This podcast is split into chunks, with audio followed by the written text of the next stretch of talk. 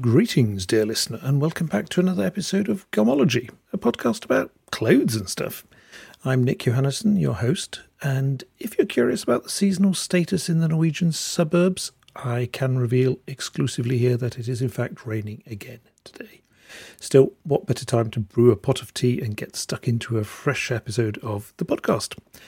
As previously mentioned, I have set up a Patreon now so that uh, those who would like to support the podcast can easily do so. Of course, totally optional, and uh, all of the current 129 episodes are available free for all to listen to. Uh, I would like to extend a huge thank you to my first two Patreon supporters, Johnny Shortcut and Shady Vagabond. Kind of improbable names, but I do appreciate your support. It does mean a lot to me. I'm still workshopping what extras the Patreon might give access to, if any. If you have any ideas or see other podcasts doing things that you might be interested in, do drop me a note and um, we'll see what we can do. Okay, let's get cracking on this week's episode. Off to the end of the Silk Road we go.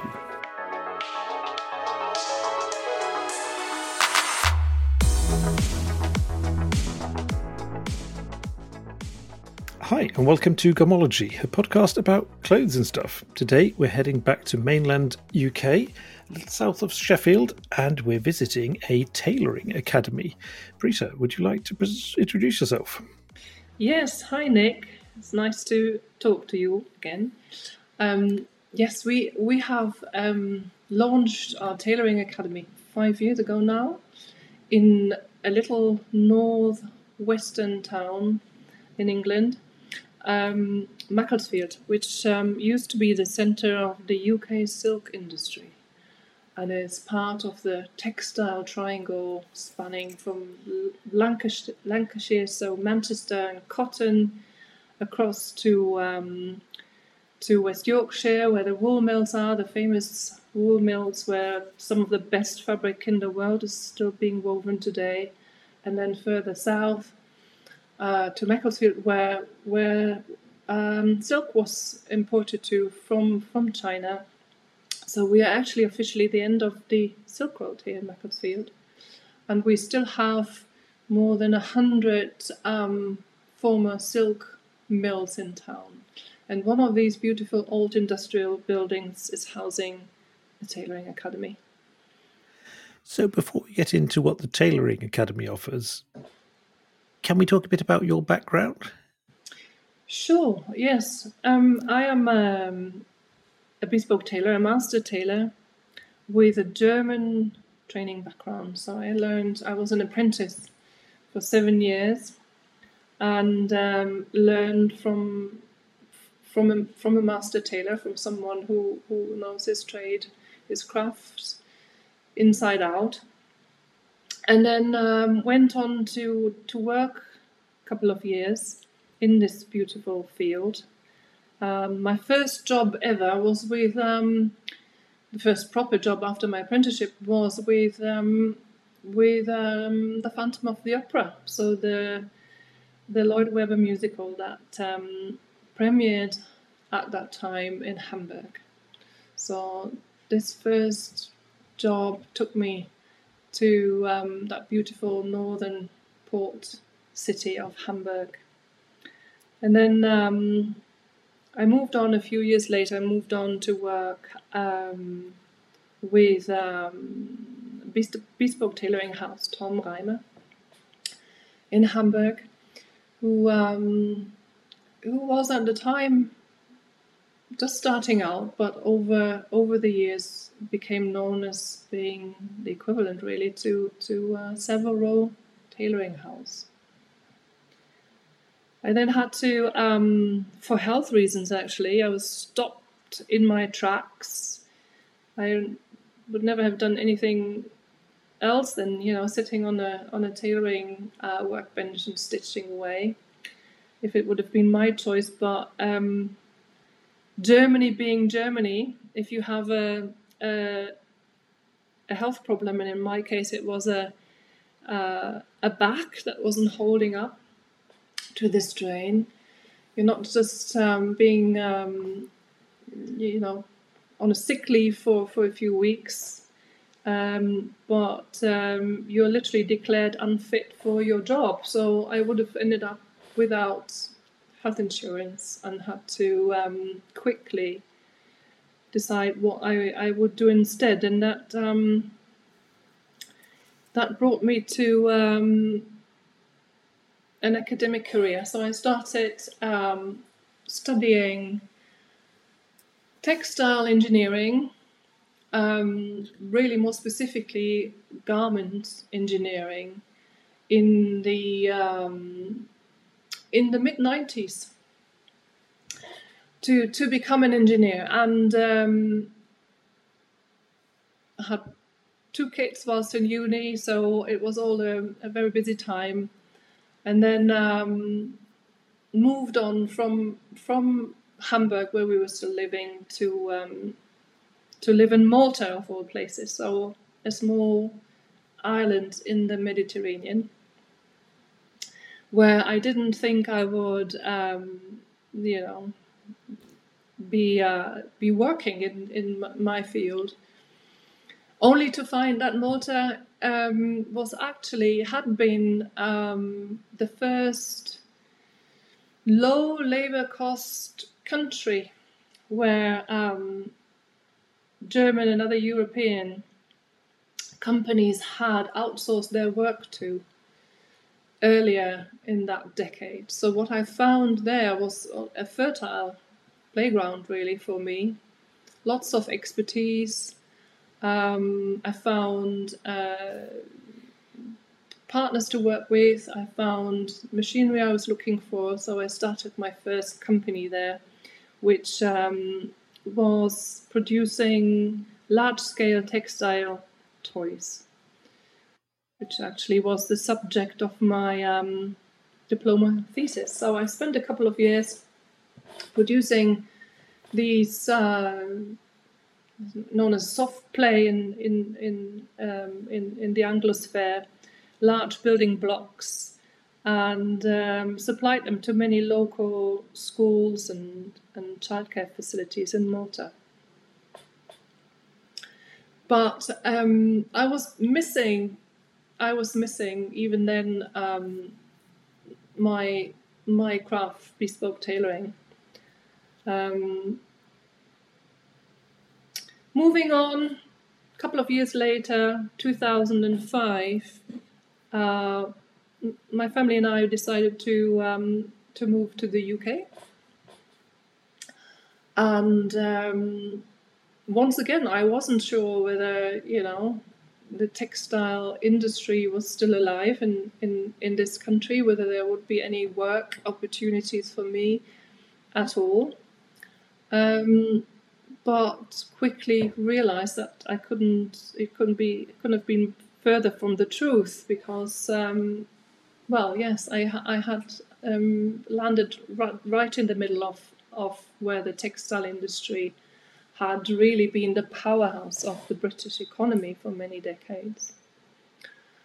And um, only after a few weeks, I um, just by pure sheer coincidence um, bumped into someone who um, who turned out actually to be a, a, a fellow countryman, a German textile engineer, who was just um, relocating to um, to um, take on the technical department of um, of a large factory, in fact, a weaving mill. Um, weaving airbags. High, um, of all things, high, really high, high, high uh, tech um, industrial engineering happening right in front of of um, you know my my um, my door. And um, so we got we, we, we got to chat, and he said, "So what are you doing?" And I said, "I'm a textile engineer." And he said, "What are you doing tomorrow morning?" And invited me um, to a job interview. And turns out that um, textile engineers were pretty sought after. He was looking for for development engineers in in the in the field of um, three dimensional weaving. And um, and that was the um, the vacancy they had to offer. And I um, I wasn't quite sure whether that was for me, but it was it was interesting. Um, I was always interested in blue sky thinking and you know trying to make things work and happen. So I I agreed on on the condition that it would only be for maybe a year. And um, seven years later, and um, a number of um, patterns, related patterns having to do with re- with weaving technology for um, safety relevant textiles, so airbag. I um, I um, did move on, and that was simply because I wanted to um, finally go back and work with my hands. Engineering these days, I did learn, although I had a fantastic time working with a global development team for one of the, well, really the global market leader in, in, in safety textiles. Um, I just realized that our job really happens in front of screens for 90% of the time. Engineering mm. has very little to do these days, especially when it is a safety relevant product that we are um, producing. Has very little to do with working on the machine, with the machine. It has to do with m- making sure we cover our backs at all time and uh, you know safe safe from when um, when something unforeseen happens and uh, and um, we have lawyers maybe walking into the office. So um, it it just wasn't for me anymore at that point. I was um, at a point in my life when children were grown up and ready to move out, and I had a little bit of of um, leeway to to change track. So I did um, start my own small business, um, finding my first couple of bespoke customers. I um, even after all those years, twenty years, more or less, um, I hadn't forgotten anything. Muscle memory is just there. You pick up a piece of cloth and you know what to do. And um, so I, I started working for these private customers and much enjoyed it. The only thing that I was missing really was um, was company. I was on my own. I was in in uh, an attic room, you know, stitching away, and um, and you know,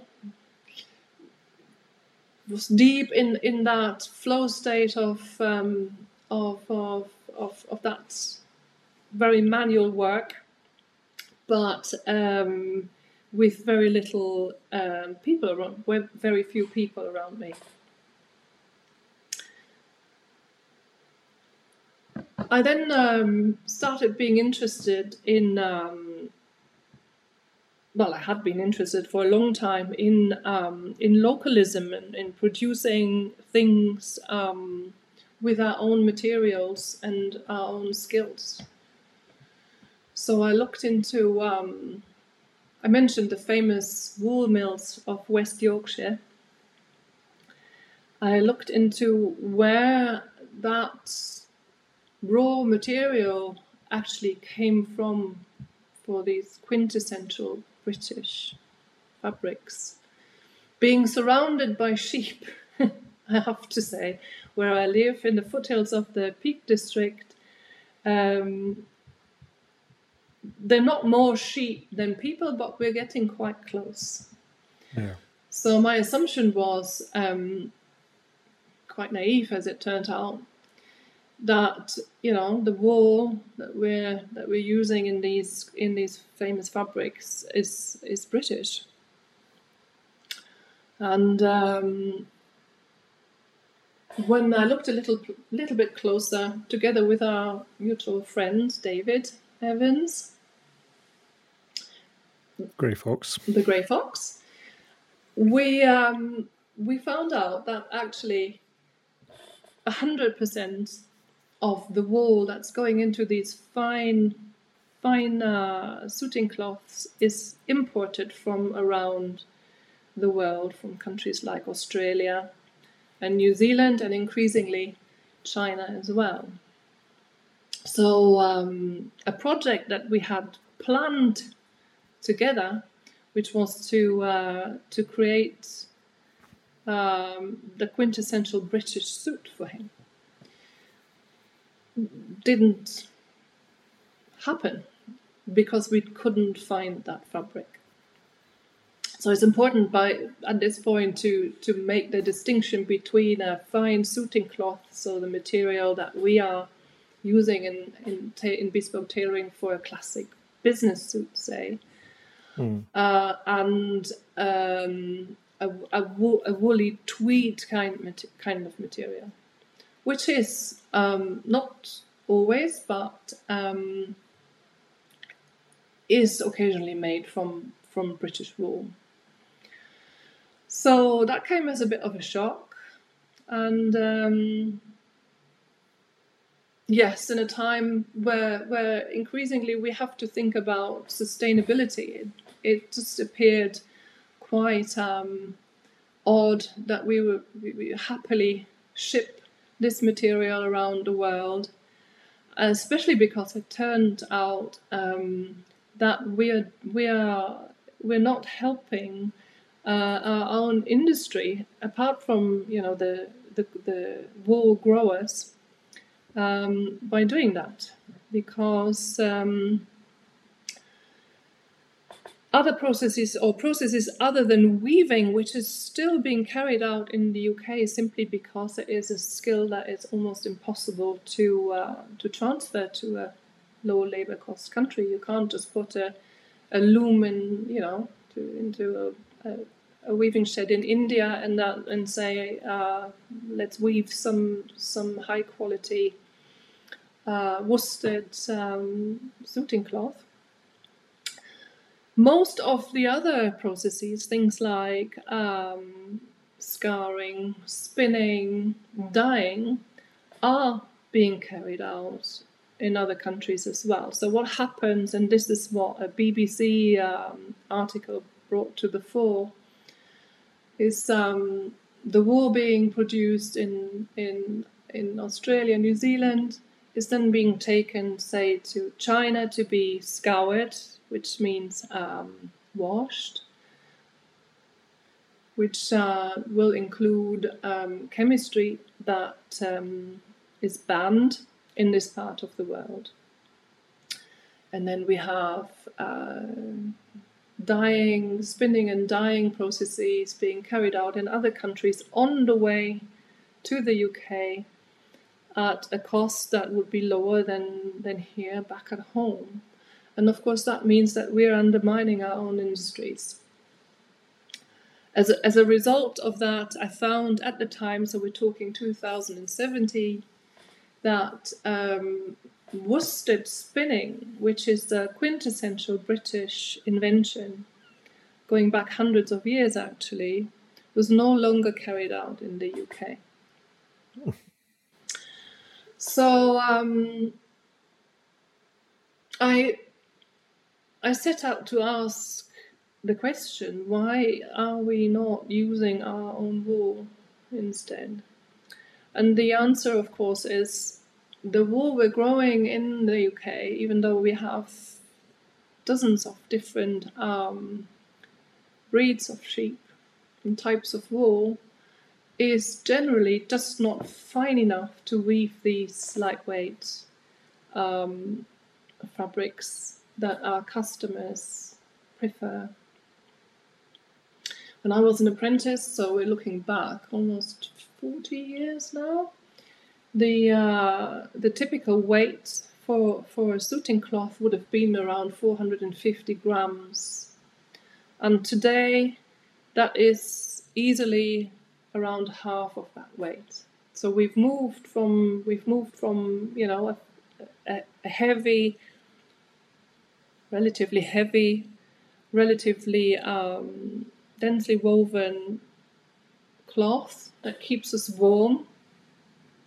Uh, even you know without central heating, without the modern amenities that we're used to today, to a lightweight material that we can wear year round because, yeah, well, we, we are not typically um, cold.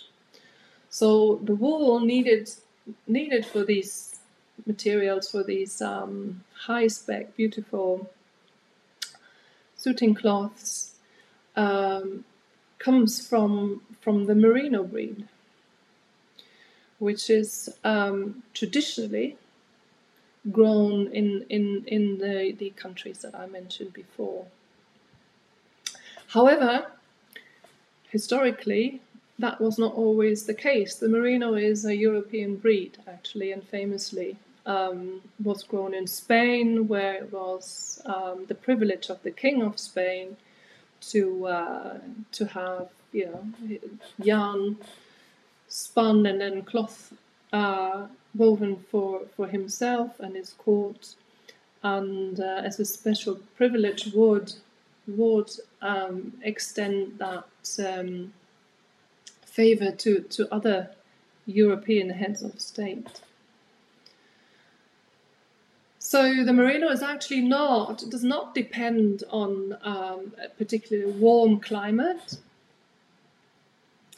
and um, I didn't quite see the reason why we uh, why we're not growing these animals in this country. And um, very long story short, I found out that actually we do, um, or we did, I should say, years back. The British government um, decided to to look into just this, into the feasibility of growing merino sheep in the UK um, as a means um, of supporting smallholders, farmers in Scotland. So that was a government project carried out in, in the Scottish, Scottish borders region. And um, the result of that of that research project was the creation of a of a of a new breed, the Beaumont, the Beaumont Merino, which is a cross of 75% Saxon Merino, so that's quintessential um, breed that produces the finest wool in the world, and 25% Shetland, which is the the British breed uh, known as you know hardy and producing a fairly fine wool as well. So um, these sheep, a flock of these sheep did exist, and I was interested in understanding why the project hadn't been taken further and um, where, if any of the descendants of that flock still existed today. Never really quite got to the bottom of why the project was abandoned. I did read um, about funding running out. Couldn't verify that.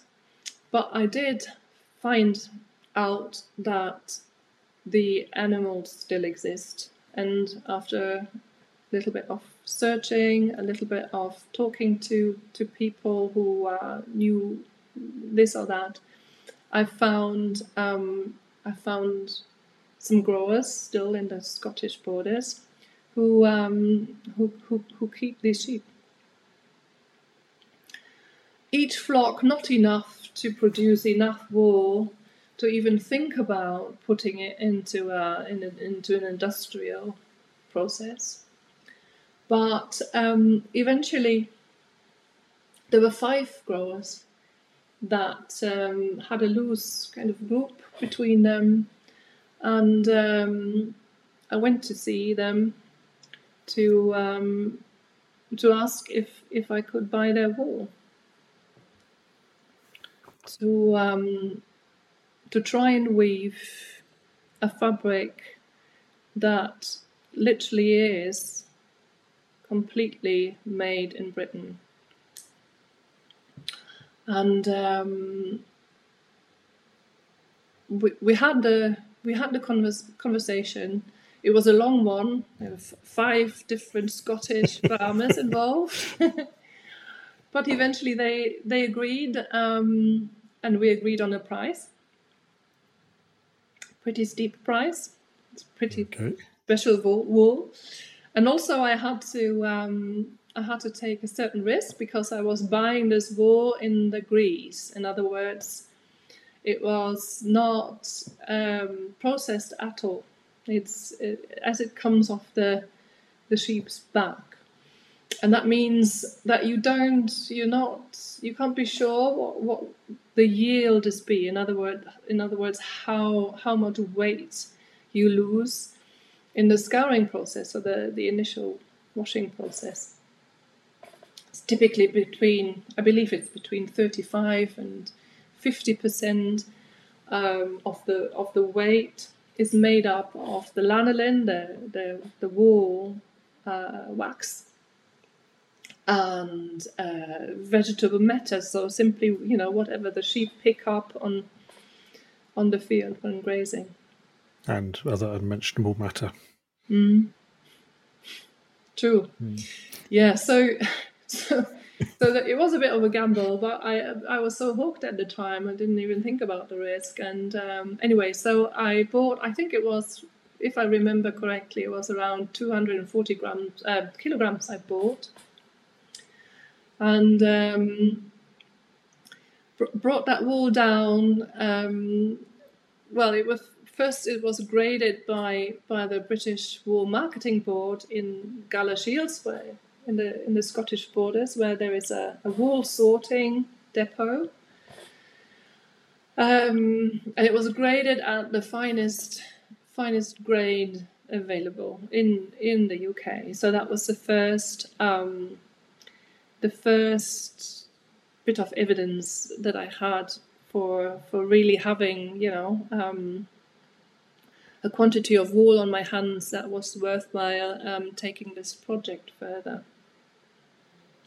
And then I found um, I found in in West Yorkshire I found producers who were willing to um, to send this wool through the entire process chain, starting with the scouring. And I'll never forget how I was advised um, to not um, even think about sending this fine wool through the uh, scouring process any other day than a Monday because on a Monday they have a fresh liquor, so that's the the, the, the mix of chemicals uh, in the water. uh, that you know what that that helps to to uh, to clean to cleanse the uh, the wool because it was so fine the wool so the fiber so fine it wouldn't have withstood uh, doing it later in the week when you have you know all sorts of bits and bobs, so contamination from from the from the earlier washes in there. Mm. It was also um, to um, to retain the the the, the very um, bright white color of the of the um, of the wool, which of course is important when you um, when you want to move on and and dye it further in the process. All sorts of things I learned you know, lessons I wouldn't have um, probably been given anywhere else in the world. It's fantastic. Things like, you know, the the softness of the water, for example, in, in West Yorkshire, which is the one of the central reasons for this industry still being there. And um, and then um, we produced, um, you know, that first fabric made from from this particular wool grown in um, in Britain and called it the Great Northern Cloth. Unfortunately, it, it, it couldn't it couldn't be um, it couldn't be a worsted cloth. Are you familiar with the difference between worsted and woolen cloth. Worsted would be a bit harder because the yarn is wound or spun more tightly, I think. Yes, yes, you're quite right. So, um, so the worsted process is, is one that can only use um, long staple fibers, so wool like merino, because um, it involves spinning a very fine yarn. You wouldn't be able to do that with a short staple fiber. And that very fine yarn is then twisted to varying degrees. You might have come across these 100 numbers that um, you find on, on suiting cloth 120s, 150s, 180s. And um, that number describes the number of twists in a yarn per meter. So the higher the number, the higher the twist, and with that, the livelier the yarn is getting.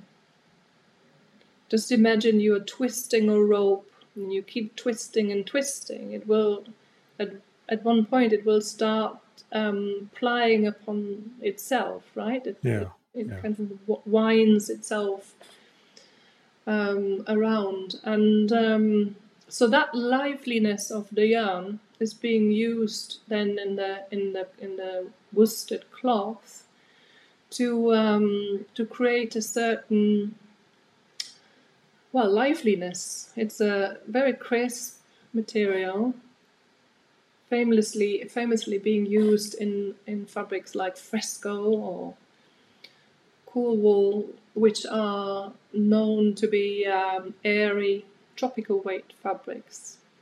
Think James Bond on a speedboat. That suit would be a, a worsted Okay.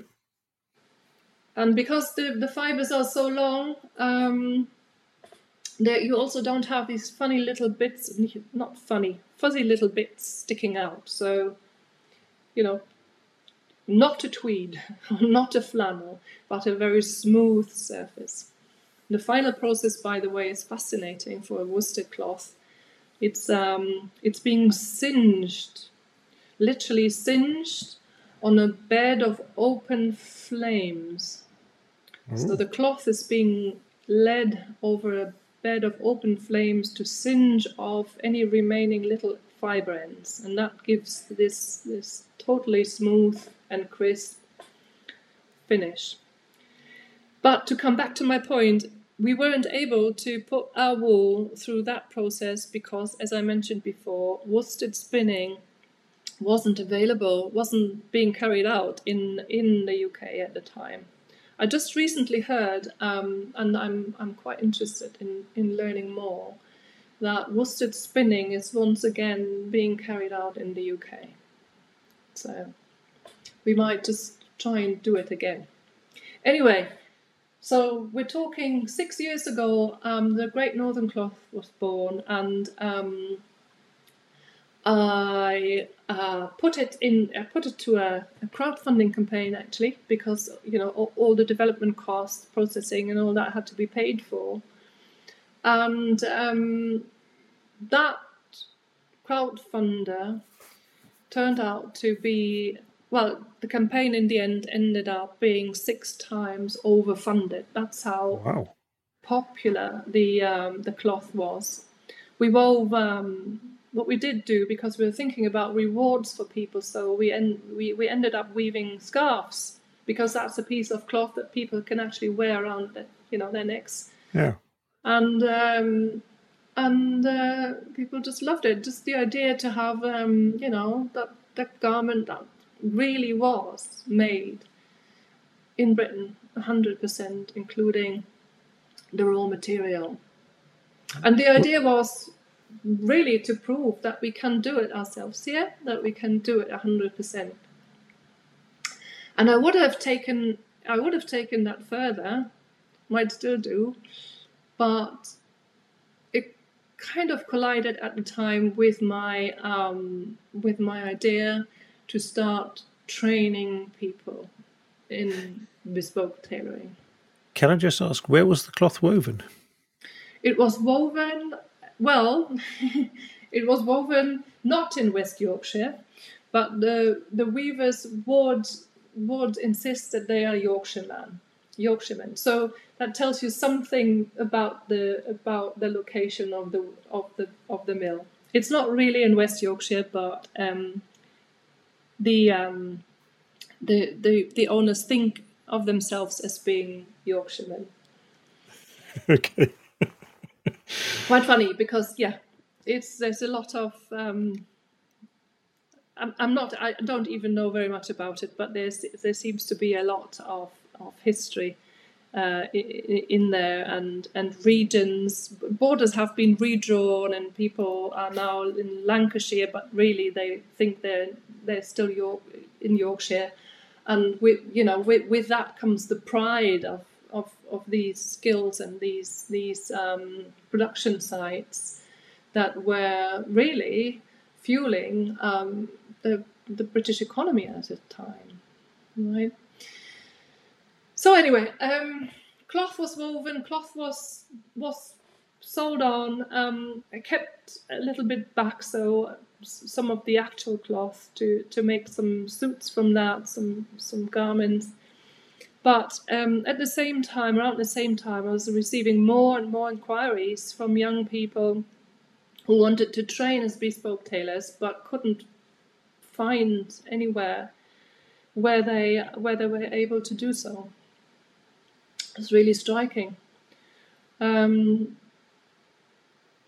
that really threw me back to my own apprenticeship years when I really, to the horror of both my parents and my teachers, decided to go down that path because um, even in you know in the eighties, bespoke tailoring was um, deemed to be a dying art.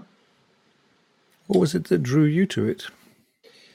You know, I can't really say all, all I know is uh, well, what I can say. There's no family tradition. Um, but I know I I when I finished um, school with my with the equivalent of of, of A levels, I was um, uh, well, how can I say this? I, I had pretty good um, grades, but I hadn't been working for them particularly hard. I, I didn't feel proud of what I had achieved. Um, couldn't quite put my finger on it, but I knew that I had to do something with my hands. It had to be tangible. And um, I wasn't particularly interested in fashion. In fact, I wasn't interested in fashion at all. Um, it wasn't about, you know, the next big uh, I don't know, uh, trend or anything like that. I I just I was I wanted to put myself through that apprenticeship thing. You know, really learning from scratch and um, and producing something uh, tangible and and um, something that has longevity. Yeah and it did me uh, you know i, I was um, I, I, did cure myself from from that um, idleness you know.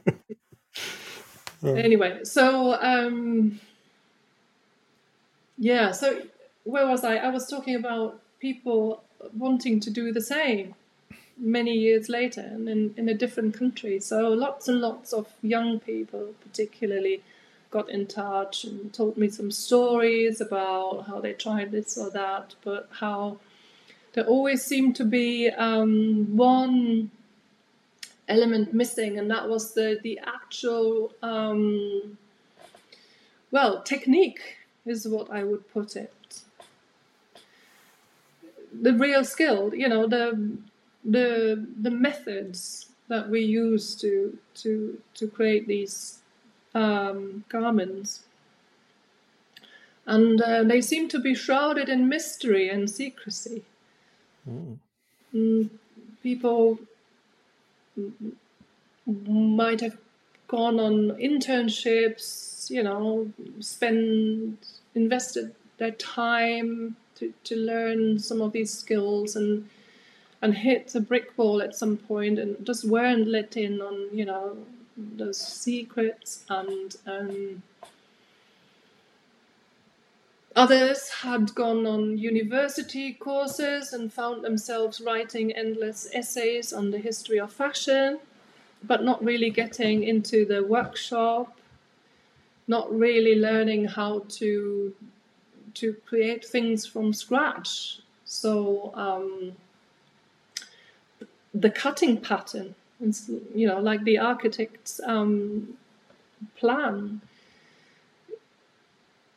I had learned to actually construct these patterns myself based on on individual measurements back then in my in my apprenticeship. But i i realized that that wasn't part of the education here in the uk so that means um, people on fashion design courses and, and costume uh, design courses didn't learn how to create these really profound um, drawings, the, the, the plan that our work is based on themselves. They um, they didn't receive that that um, skill during during their three years worth of education, which I found pretty shocking. Mm. It means that um, you you you have to fall back. You have to work with um, prefabricated pa- patterns, um, blocks that um, these these fashion departments have, but um, where there where, where there is no um, there is no real knowledge transfer happening, if you know what I mean. There's no um, provenance. They, you don't know where they came from, and they won't. They won't give you a result that is truly individual for for for you know a, a person and their measurements and their their figure and posture. So that seemed um, not quite unfair actually for someone who is investing that much time not to be given these quintessential skills.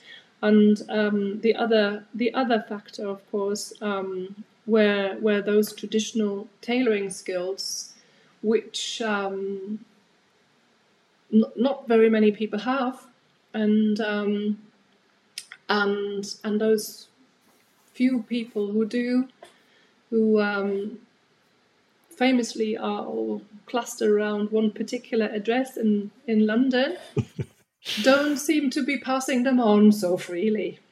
Um, so that's that's where I was at the time, and um, I thought, hang on a second, I um, I have these skills, I could pass them on, and um, inquired about, you know, what qualifications, what what what is out there, how does the apprenticeship system work in this country, um, and found that um, found that yes, there is a an apprenticeship standard. Um, it's at level five, which within the British educational system means it is actually higher education. Um, on par with um, the first year in university.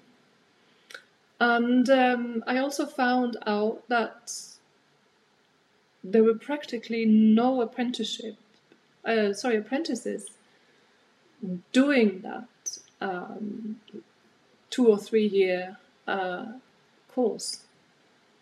And um, I also learned that at the same time as the apprenticeship standard was launched, the qualification, so that's a standalone qualification where you are not required to have an employer who puts you through an apprenticeship but can individually autonomously learn these skills had just been launched.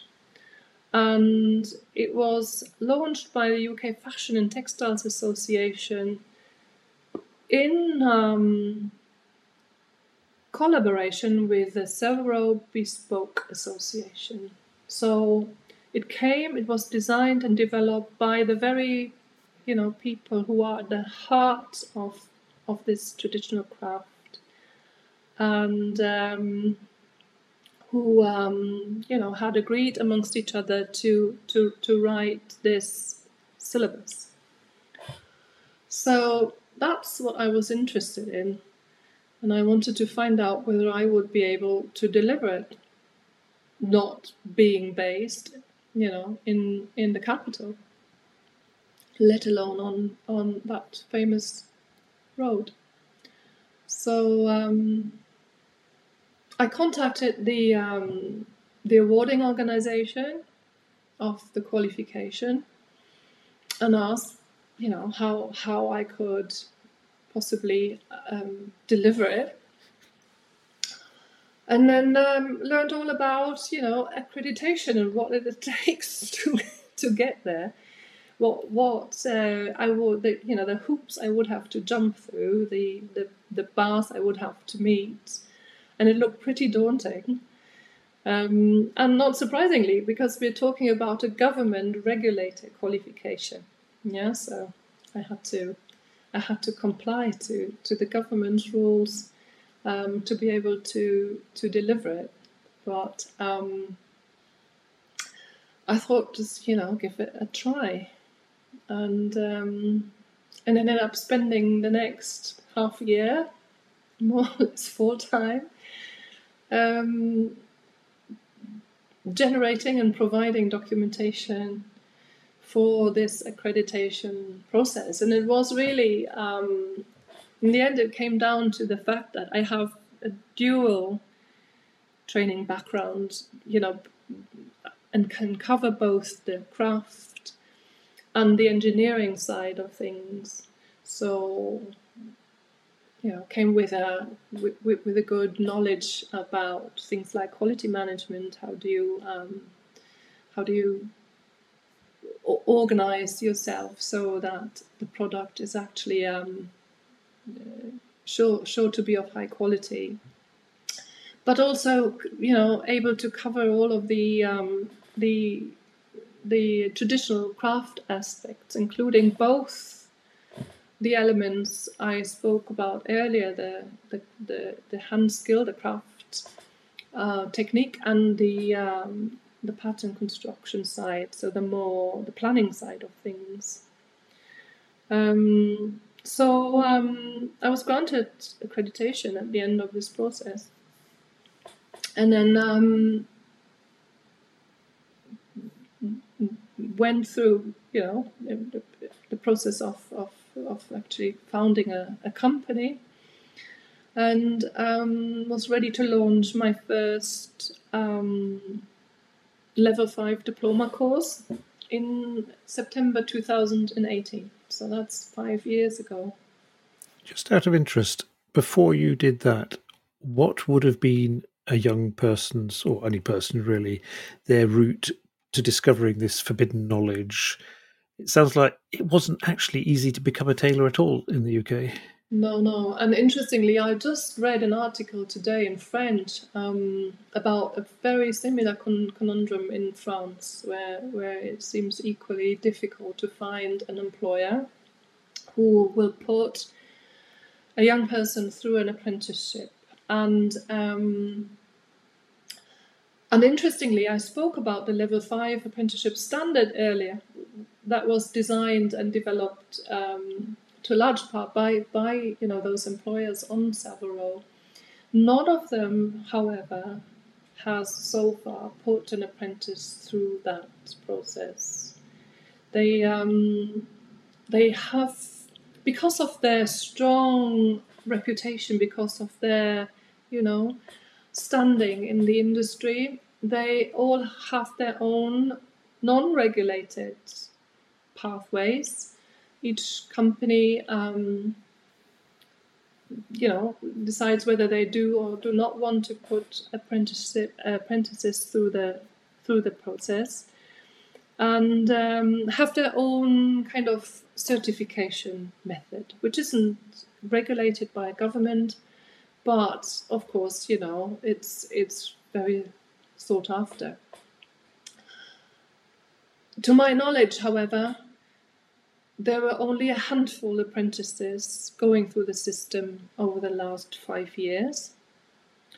And um, when um, our first ever entry to um, the Golden Shears competition, which was which was carried out this year, also known as the Oscars of the tailoring world. Nick, you might have heard about it. I have actually, yes. When she, um, after a year of training with us, became runner up in that competition this year, so she won the silver shears. There was no one from Savile Row near the top.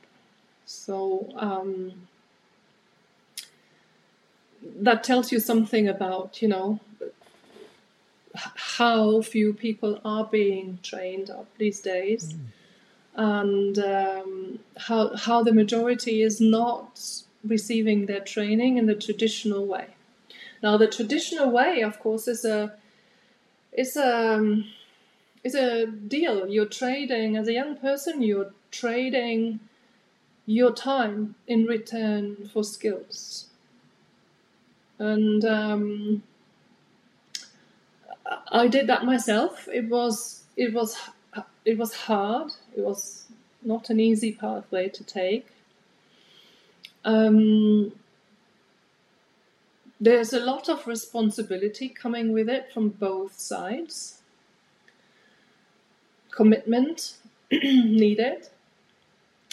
And um, I can only assume that that is n- no longer um, attractive to employers, that they um, find it difficult to to commit for for for you know what is at least three years worth of of training someone to to keep them on board and to go th- maybe through difficult times like we've just experienced over the last three years mm. um, so it just doesn't seem to be happening very much anymore.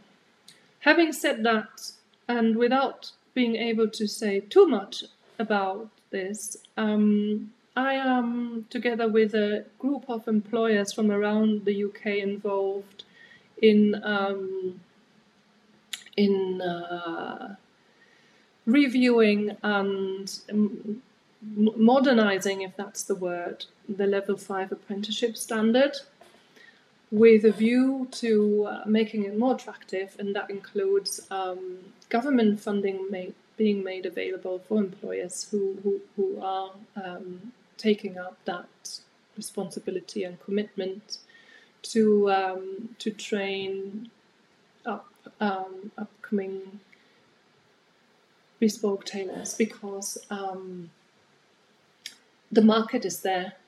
We need skilled people. There's a skills gap. So, um, you know, with, with that demand, um, then there needs to be more training. There need to be more more people um, given being given the chance to to learn these skills. It sounds to me like the traditional companies, say Savile Row, aren't really looking to the future. It sounds like they're sort of kind of just withering. Yeah, I don't, um, Nick, I don't have particular insight, but what I do know from own experience, well, first of all, let me say it's a it's a ma- pretty much male-dominated industry, even though two thirds of the workforce is actually female, which is why I was delighted to see um, at the Golden Shears Awards this year the three top um, the finalists were female. Um, Good. So yeah, that's a step forward. Um, it seems to be a widespread accepted fact that um, these older craftsmen do not pass on their their skills, their their company secrets to the next generation freely. Um, perhaps that's partly understandable because um, it is a competitive industry, if you want to call it industry. Um, you know, who, who, if you don't pass on your secrets to to your to your employees, if they decide to move on, you know, they can't take your your sacred knowledge with them. That's what I um, I sometimes think is behind that. That's, that's quite the conundrum, isn't it? Because if you're not teaching them stuff so they can't steal it when they leave, are they actually doing a good job while they're working for you either? Yep, yep. Uh, you're not. I, I, you're not wrong. You're absolutely not wrong there, Nick. Um, I think it's uh, it's an unhealthy culture. If we want our sector to thrive, then we need to be to be generous and um, and and let let people learn what they want to learn. So let's not dwell on that. It's 2018. You've hopped over all the hurdles, done all the paperwork, got everything sorted out, and you start your tailoring academy. How does that work out? Well, it worked out. Well, it started really with um, with uh, a visit to a local uh, haberdashery shop, as you do, because you okay. know you know you always need some zips and buttons and, and all that.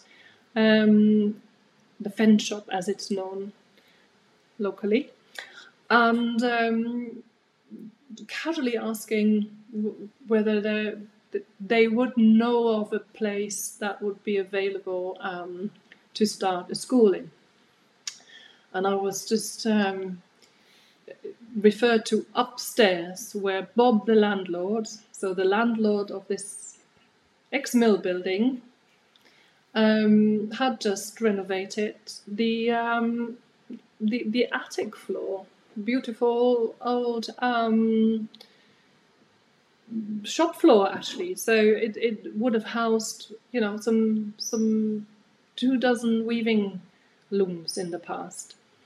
So I walked up and um, literally decided on the spot that's it, that's where we're going to start the school. And um, and did, and um, I started with um, just two students joining me and an apprentice. Um, so this apprentice, Quentin, is uh, had is a Frenchman who wasn't able to find um, training, bespoke tailoring training in France. He is a uh, he's a robotics engineer by training, and um, and uh, we had met on Instagram just a few weeks before I, you know, decided to start the school. And um, so when I thought about needing an apprentice myself, um, I um, I offered him that role, and he he decided to to leave Switzerland, where he was working at the time, um, in an engineering role, to to join me as just that. So he became my um, my right hand over the years. He's still with me. He's now um, tutor and um, is teaching our students the ins and outs of, of bespoke tailoring.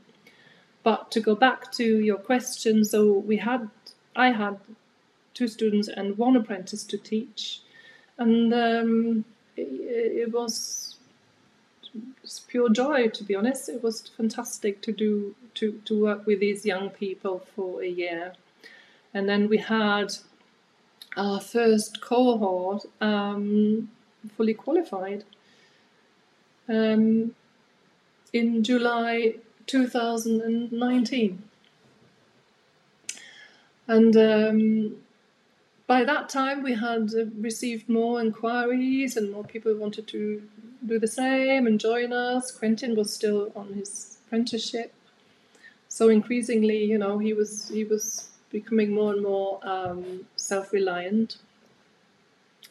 But then we hit, of course, in early 2020, or rather were hit by that global pandemic, and um, had to, um, without knowing what was hitting us, had to um, switch from practical skills training delivery, which was our whole, you know, purpose, to um, to trying to do that remotely.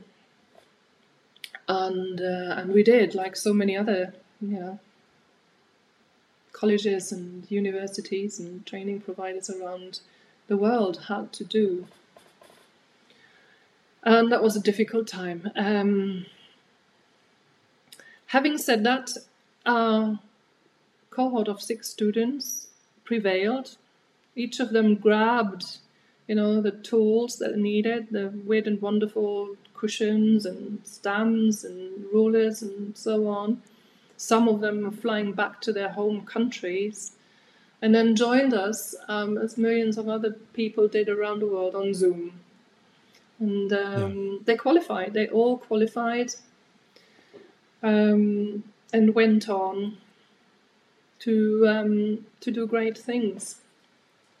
And really, since then, we we've continued to work under pretty extraordinary circumstances. Um, with two more lockdowns and you know, screens put up around workbenches. You felt like you were working in an aquarium. We were, well, we had masks, of course, for for two years, which is doesn't make um, training delivery any easier. But um, yeah, we it just you know we just somehow prevailed and um, we're now at a point, thankfully, where we can not quite forget about all of that, but where we can be quite free of, of those all of those precautions. And distinct to a big um, college or university, we simply don't have the resources, you know, to if we're only three staff here, if if if we would have gone down with COVID ourselves, God forbid, you know, um, having to struggle with it for longer, as, as, so many people have, we would have simply had to to shut the shop. But so, we we haven't. So and then we moved on to bigger premises quite soon, which is where we are now, and um, we're at full capacity for the first time in five years. So, what type of person is it that comes, and where do they come from? It's a very, good question. Um, well, to start with age, maybe. I was talking a lot about young people, but um, we now have, really have the full range from 18 to um, 70. Last year, one of our students joining us from from overseas, uh, Dwayne from Maine. Mainly then, menswear on Instagram, I believe. Exactly, mainly menswear on Instagram. He um, he turned seventy during the course. Wow. Yeah, and he wasn't. Um, he, he isn't an outlier. We do have um, students at the beginning of their career. We sometimes have have uh, young people who are so talented, so gifted, that they join us before they have any other formal qualification in a related field, which is the entry requirement for for level, five study. But you know, someone who, for example, we had a student who um, joined us very young, having uh, traveled, growing up traveling the world um, on a sailboat with her parents.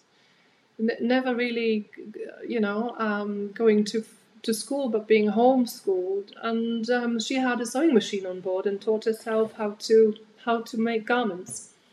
So she came with so much, um, well, self-taught expertise that she was ready to join the level five, and um, many others come and join us after after three years worth of university study. So you were asking uh, for the typical student. They would be fashion or costume design graduates who um, know that by adding the, um, the bespoke, the heritage hand skills and the pattern construction knowledge to their skill set, they have, um, you know, the ability to, um, well, first of all, they can they can be very flexible in in, in a traditional design job. They um, they don't have to rely on on pattern cutting done elsewhere or let alone a stock of block patterns that um, you know they can only manipulate um, or modify but not generate themselves. But also um, they can be their own people. So you know if you have the full skill set you can just if you want to walk away and and start your own business rather than having to um, to look for employment. And that's um, where the the other demographic comes in. We have we do have students who are who are have actually retired from their careers, who who are at what would have been the end point of of their um, active working lives, but who um, decide they want to learn a new skill set and um, and at a professional level. So you know, that might be former hobbyists, people who have been um, sewing for years and just want to take their skill sets to the next level. Sometimes we have academics who um, who are interested in perhaps um, doing more research, go on and write PhDs about you know heritage um, craft so it's a wide range of age groups and backgrounds, but interestingly, what they all have in common is that engineering mindset that we mentioned initially, and that I find really interesting. Um, but if you think about it, bespoke tailoring what is it if not engineering with flexible materials? You know, we're starting out on the flat plane, so uh, with a 2D drawing uh, that we use to to cut um, a flat piece of fabric, and then we we turn we turn that material into a into a three dimensional garment that um, is shaped to fit the um, the wearer, and um, well, it all starts with maths. Yeah, you you use mathematics to to create that pattern in the first place, and everything is uh, there's a logic to to every process step. Um, and um, last but not least, and this is maybe a an unpopular opinion, um, efficiency comes into this, of course, as well. Yeah. By which, by the way, I don't mean speed necessarily. You're an engineer. You know. You know that efficiency is not just about doing things fast, but it's about doing things in a structured way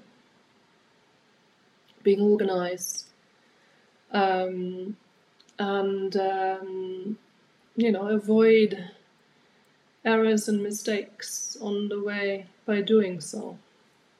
So it it looks as if, and this is by the way interesting from a personal point of view as well, because I told you I was a chaotic student in my very early years and wasn't, you know, organized enough to even do my homework. But now this is really important um, to what we're doing here. We, we, we teach a whole lot of skills in what is a relatively short time. And to be able to do that, um, we need to we need to take that structured approach, which is unpopular, perhaps to those people who think of bespoke tailoring as this mystical um, wizardry, this you know this this this skill that only a few chosen people that, that forbidden knowledge again master. Yeah, so yeah, it, it isn't. You can you can learn it, and it helps to have um, to to to be friends with maths. To not you know be afraid of using logic, and and to be to be organized in in your approach. Yeah, they, these days when people are applying and I, we have interviews, um, this is one of two questions I ask everyone How's your relationship with maths? And the other one is um, Do you enjoy the um,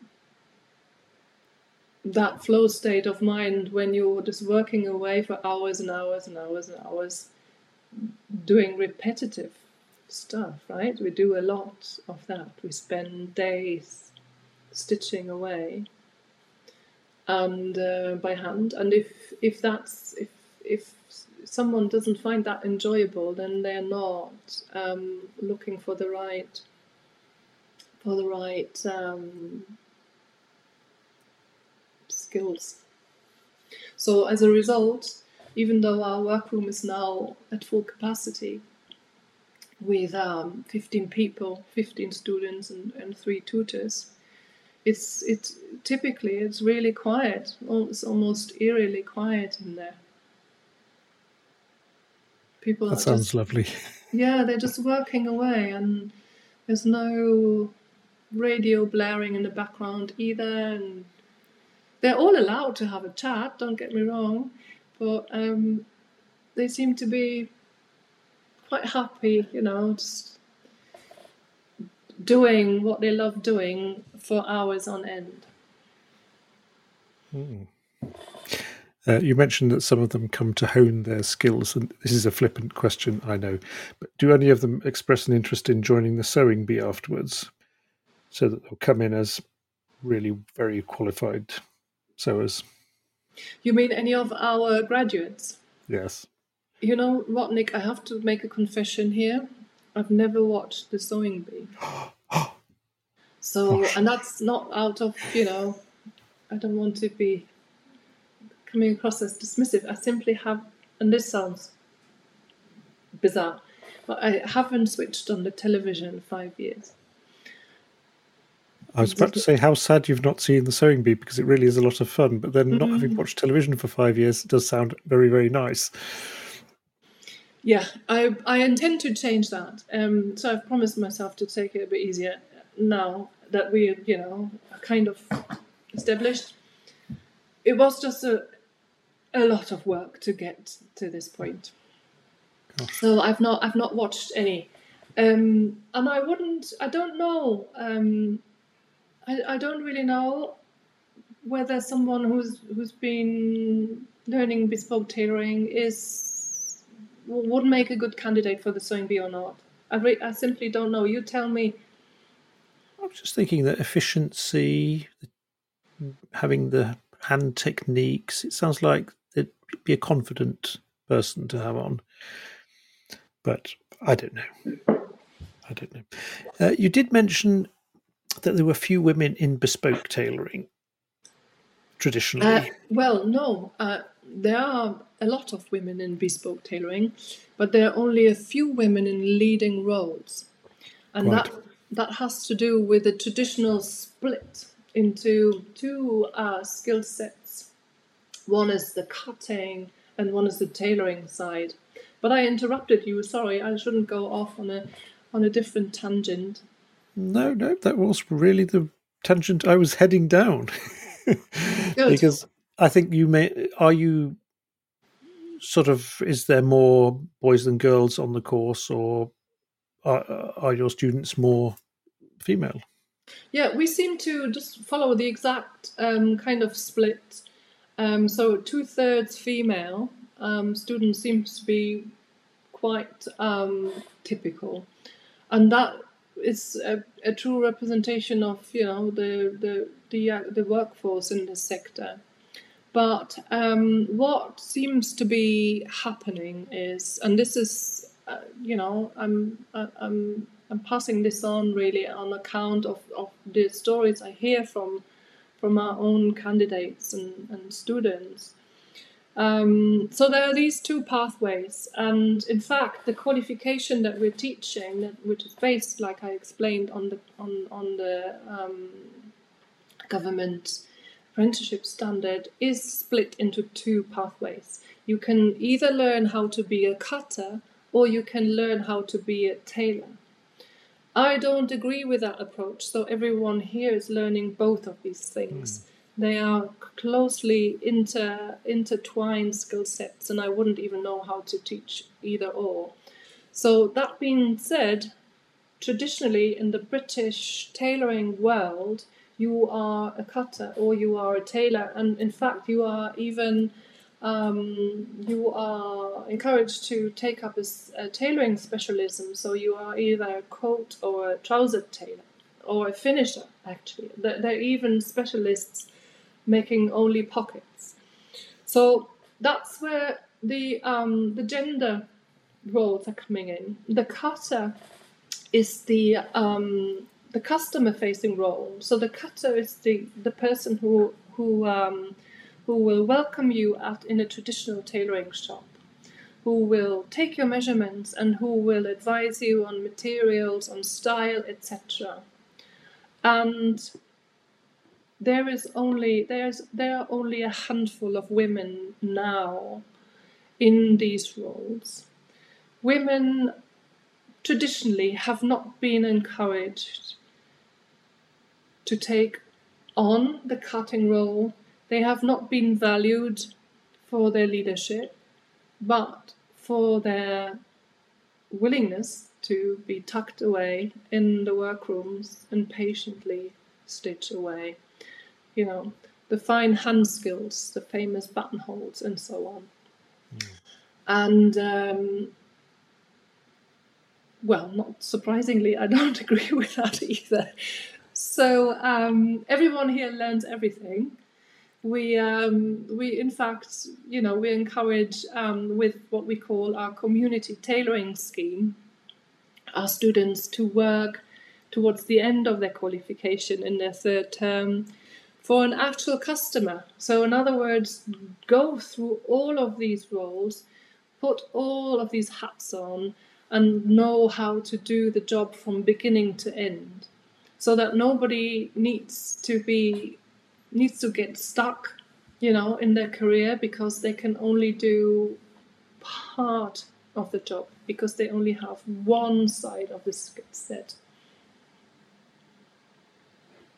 hmm. yes that sounds like uh, another reason why the traditional Savile Row tailors might be withering a bit with such outdated practices. I've had a. I've just been um, to the to to the Savile Bespoke Association's website, really it, to see um, who who is now part of that association. I don't know whether you know, but you actually have to have an address on Row, or I believe 100 yards around the corner around the corner to, to, be eligible and there were some time ago i remember there were 13 tailoring houses associated, and that included um, Kathryn Sargent, who, however, um, is no longer on Row. And when I when I checked the website just recently, there were just ten companies left, and all of them were represented by their respective um, chairs, and they were all, they're all they're all men. They're, yeah. they're all men. So um, yes, I um, I, I I don't know whether that's that's really helping the, the sector to kind of block out fifty percent of the talent like that. No. Now, there was something I wanted to ask you about because I was reading a Swedish magazine at our local library recently, and there was an article in it about how the patterns used to create clothes, or basically the construction of clothes, has become simpler over time. And also, this is a, from a ready to wear perspective, the range of sizes have also become fewer. So, whereas 200 years ago, when you went to your village tailor and you had something made for you, it would probably fit you pretty well. Most of the clothes we wear today don't fit us well at all. Yep. Yeah, if you buy jeans, you you're likely to have to jump two inch sizes. So between size 30 and size 32 waist, there is nothing, right? Yeah. Well, yes, that that is is so, and um, of course, it's it's just another. Um, is another effect of becoming ever more um, well having to produce you know with ever tighter margins and um, and and also of course because um, man-made fabrics um, allow so so I'm talking about addition of, of, of stretchy materials like lycra, spandex, and so on. Um, uh, allow um, fl- flexible materials. Material wool cloth is also flexible, but it's not flexing in the same way as you know a jersey pair of leggings can. So um, we don't have to spend so much time and we don't need to have the skills to actually make uh, a, a, garment fit um, properly even if it's not for an individual but you know for, for, for, for a particular standard size anymore but we can take a shortcut and use um, you know those stretchy materials, or we can declare something um, oversized or unisex, or you know something like that, and and make it almost um, seem uh, you know not fitting properly on purpose. And yeah, it's um, it, it is is not a good thing. I mean you asked me earlier why am I actually why have I gone into bespoke tailoring? Um, I didn't really think about it at the time, but um, now I very much enjoy being able to be at home in my own physique, right, with all the the um, outlying measurements you know, that don't um, conform with a particular standard size.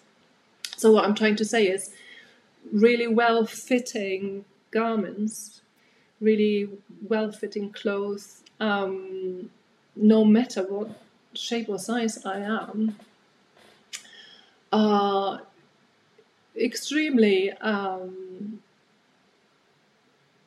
confidence inducing, right? it's um, basically it means to be allowed to be yourself. If you have, if you can clothe yourself uh, in garments that fit you well.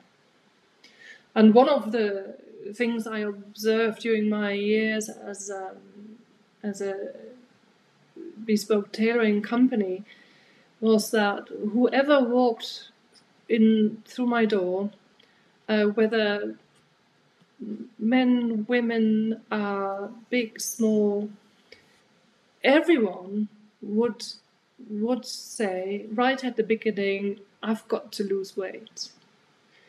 And I made it a principle of explaining to everyone that no, you have not got to do anything, you know, because um, it seems to be such a burden, it seems to be so much pressure on people um, to kind of, you know, conform with that ideal that we all, all seem to have in mind for what uh, for how a male or female body has to look like and um, so it's uh, it's liberating it's liberating is the word it's liberating to um, to be able to wear what suits you and what fits you and what is um, is is made for you becomes part of you know your your being.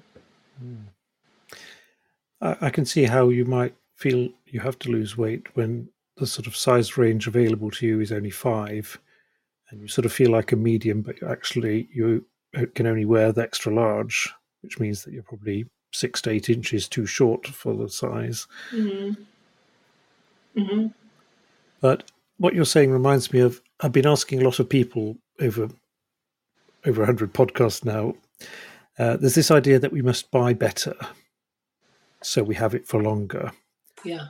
And I think a major part of that is having stuff that we really like. Because even though you buy something expensive, if you don't like it and it feels good, you don't want to wear it for a long time anyway. No. So the idea of having something made that actually fits you in a cloth you like, in a design you like, has to be a major step towards having something that you keep and love for a long time. Absolutely. Yeah, and be content with that and to know, you know, what is enough. And not feeling under pressure to constantly having to reinvent yourself with with, with more and more um, clothing that is becoming disposable, dispensable. Yeah, it's um, it, uh, for me, it's a huge part of you know being feeling feeling good, F- feeling being able to be myself. Hmm. I also imagine that if you're not buying so much disposable clothing, if you actually put that towards having something made for you that was actually good and fit you, wouldn't actually be tremendously expensive. No, it would be interesting to work question. that out. it, it would be interesting to work that out maybe over a year or period of years. Absolutely true. Yes, and of course, everything we make here has um, has margins built in for future adjustments. Um, so I don't know if ten years down down the line you um, you start working out and become, you know, an athlete, then that garment needs to give way somewhere. Or the other way around, it needs to be um, taken in. In fact, when I when I was an apprentice, there were still some older customers who brought their suits in for turning. That's the only way I, I I know how to translate that from the German.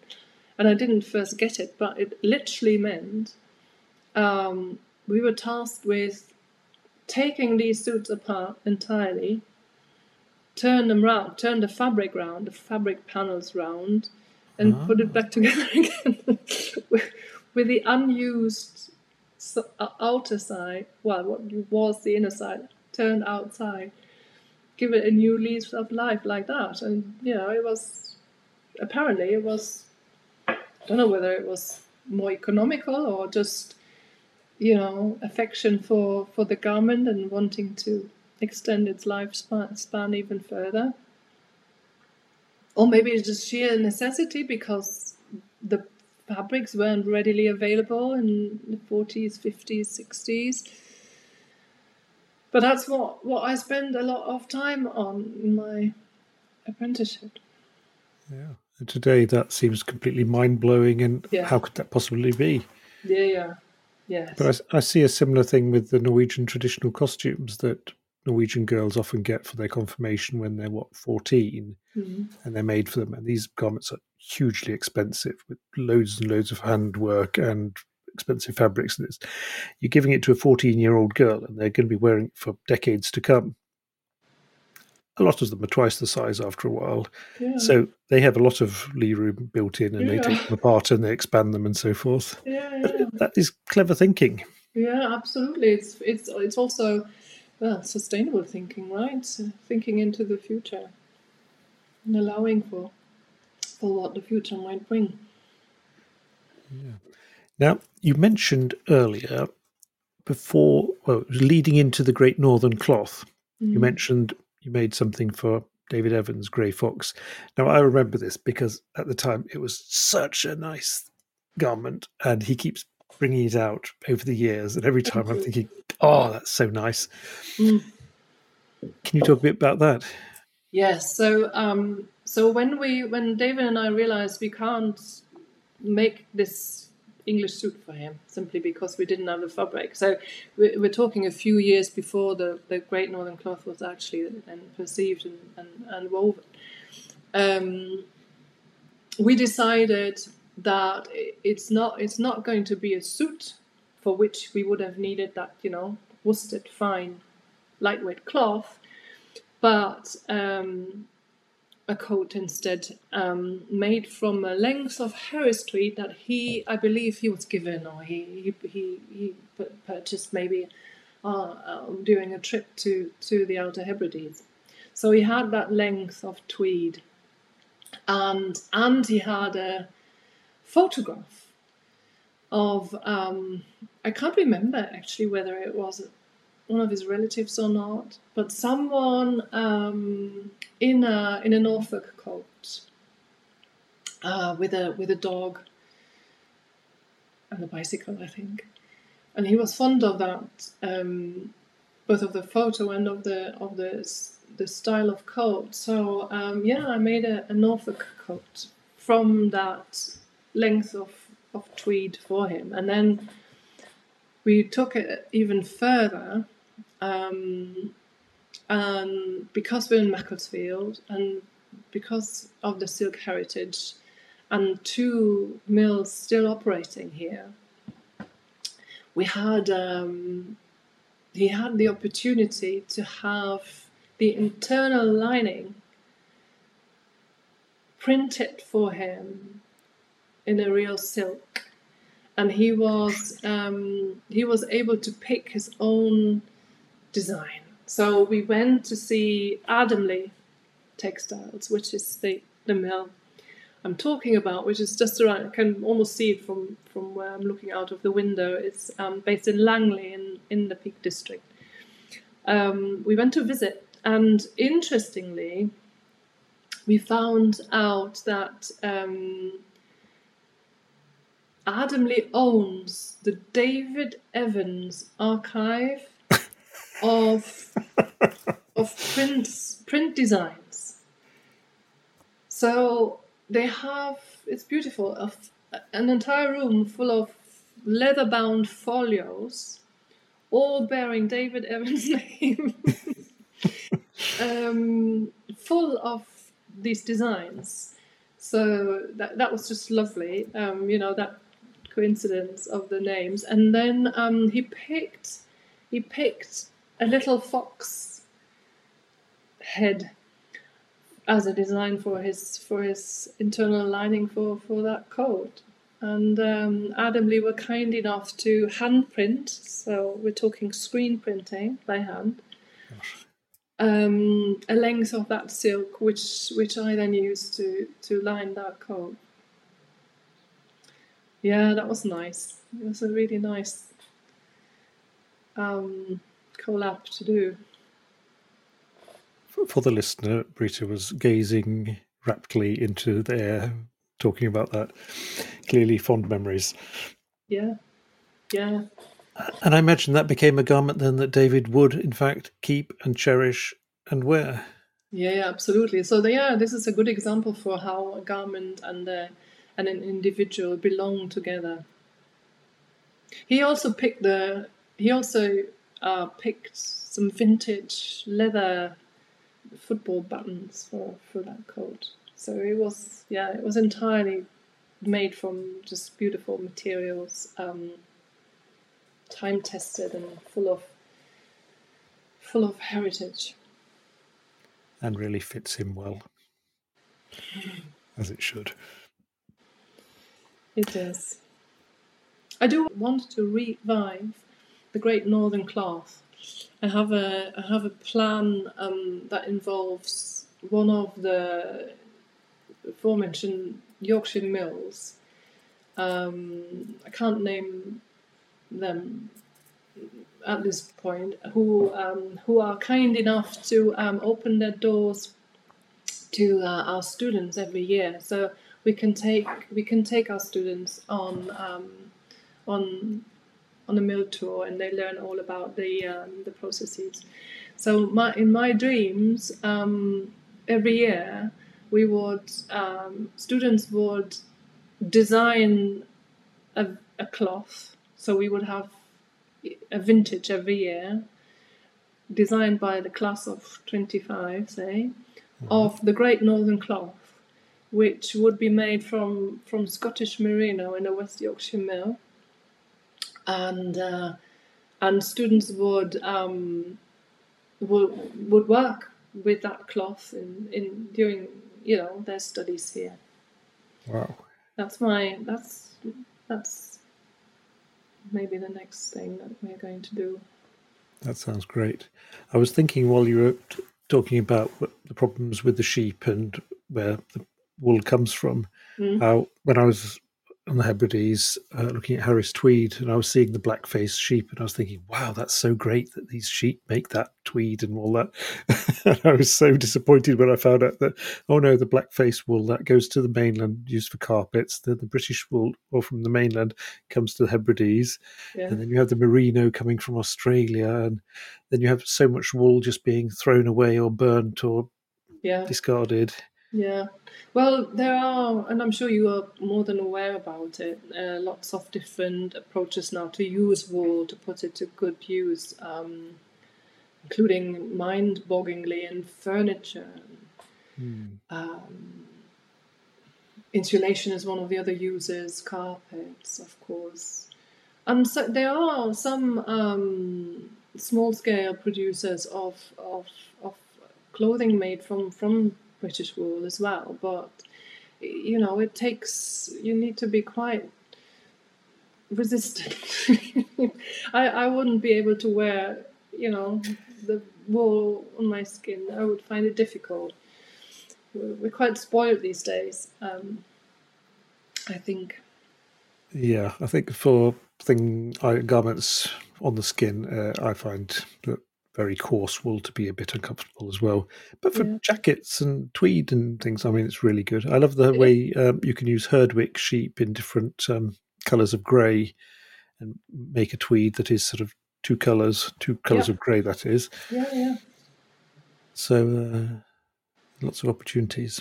Absolutely. And if you think about it, there are, th- there are about 30 million, 32 million sheep in the country um, so that's one sheep to every two people, roughly. It's quite a lot of sheep, and um, you know, waste, wasting that beautiful raw material is really. In fact, I'm sometimes you know these sheep are actually reared for meat, not for wool.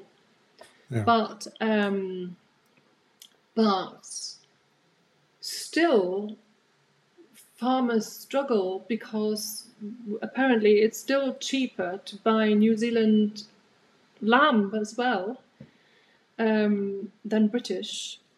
Plus, of course, I don't know whether yeah, I can mention this here because it's um, a political, a certain political development that men that meant that um, EU subsidies are no longer available to British sheep farmers or any British farmers. Right. So if they would instead switch to uh, to sheep breeds that produce really high value wool, um, that might be a way forward, right? Yes, I know here in Norway that um, uh, wool isn't worth enough to make it worth it for the farmers to deliver it to wherever they deliver wool. Makes it cost them more just to deliver it than they get paid for it. Yeah, I mean, same here. You will have heard the same story from from this country. Apparently, the fleece isn't fetching enough to cover the cost of the shearing, and I believe that's literally a pound or two. You know, not much more than that. Whereas I paid for a kilogram, so not the whole fleece, a kilogram, which is maybe a third of a sheep's fleece. I paid ten times that. Mm. Um, in the grease, so you know, with with only about half of that, as it turned out in the end, about fifty-five percent of the weight was left in the form of wool in the end. So really, I paid like about twenty times of what British wool is fetching. Out of interest, those 240 kilos in the grease, as you said, how many meters of fabric did that actually make in then? Uh, you know, I can't remember exactly, but it should be pretty easy to work out. Let's quickly do this. Um, so it would, it was a medium weight fabric, around 360 grams per square meter, which makes it one and a half times that per per running meter because the loom width is one and a half meters. So that means 360. Uh, 465, 40 grams per meter finished fabric. 540 grams. So I said 200, and so that's um, two meters to the kilogram. Yeah. So we should have been able to weave around 480 meters, which is not oh. bad. Actually. That's a lot.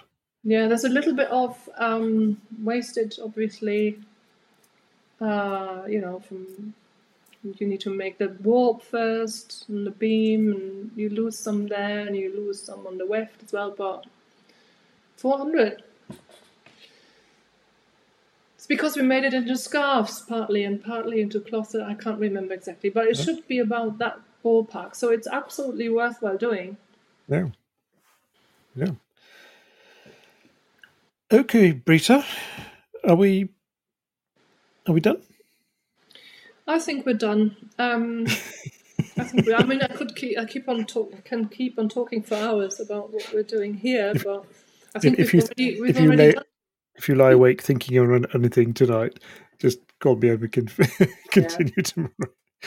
You know, the other the other big deal for me last year was um, another accreditation and that was um, because, of course, with Brexit, we lost we couldn't enroll anyone from the EU anymore because of new immigration rules. And um, we have a lot of interest from around the world. Mm. And I had to turn down all of these applications. So I, um, I tried to work out whether there's a way around it, and um, there is. And what, what, I, what we needed to do was become like the equivalent of you know universities in the UK um, can be student sponsors, so um, they can enroll international students because they um, they can show that they comply with all the rules and regulations, and of course you've got to go through a you know a, a very stringent process to do that. I try to work out whether we can basically do the same whether we can act as, as sponsors like universities can. Right. And um, the, the, the long answer is no. Um, or the other way around. The short answer is no, but the long answer is yes, actually. Um, okay. Uh, we could, we, but it involved another very stringent process of due diligence um, to become accredited to do that and that's what I spent most of last year on. And it means that we can now enroll, just like the universities do, uh, people from around the world um, again, legally. And that's a really big deal for us because, well, it means that we don't have to be narrow minded and, you know,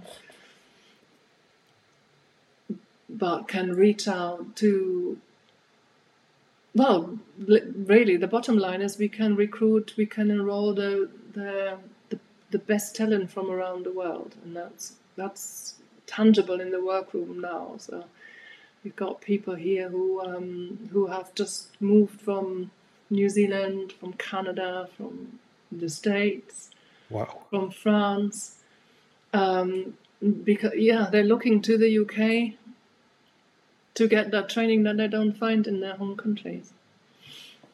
That must make for such an interesting classroom environment with it's people fantastic. from all over the place and such a range yeah. of It's it's wonderful. It's you know Dwayne was one of our first last year who who did make use of that, and he he left his country for the first time in his life at seventy. Wow. Yeah, and um, it just means you've got so many different perspectives in the room, so so many different backgrounds. It's exactly what Brexit has kind of stopped in its tracks, stupidly, and um, yeah, but we kind of we we can have that again. So that's rather lovely. That seems a uh, good moment to end on. Thank you so much for joining me today, Brita. It was an absolute pleasure. Well, thank you so much for giving me the opportunity to chat away for almost two hours. it's my pleasure entirely. It was very lovely. Bye bye for now. Yeah, bye bye for now. If you if and when you're in the country next,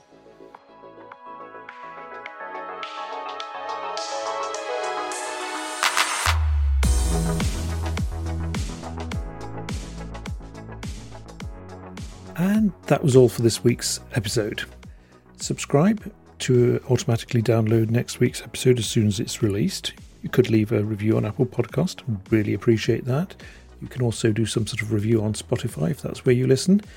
And uh, again, uh, all links and details are in the show notes. You can see them in your app, and they also include a link to the new Patreon support if you like. I am very grateful if you do. Thank you, and uh, catch you again next week.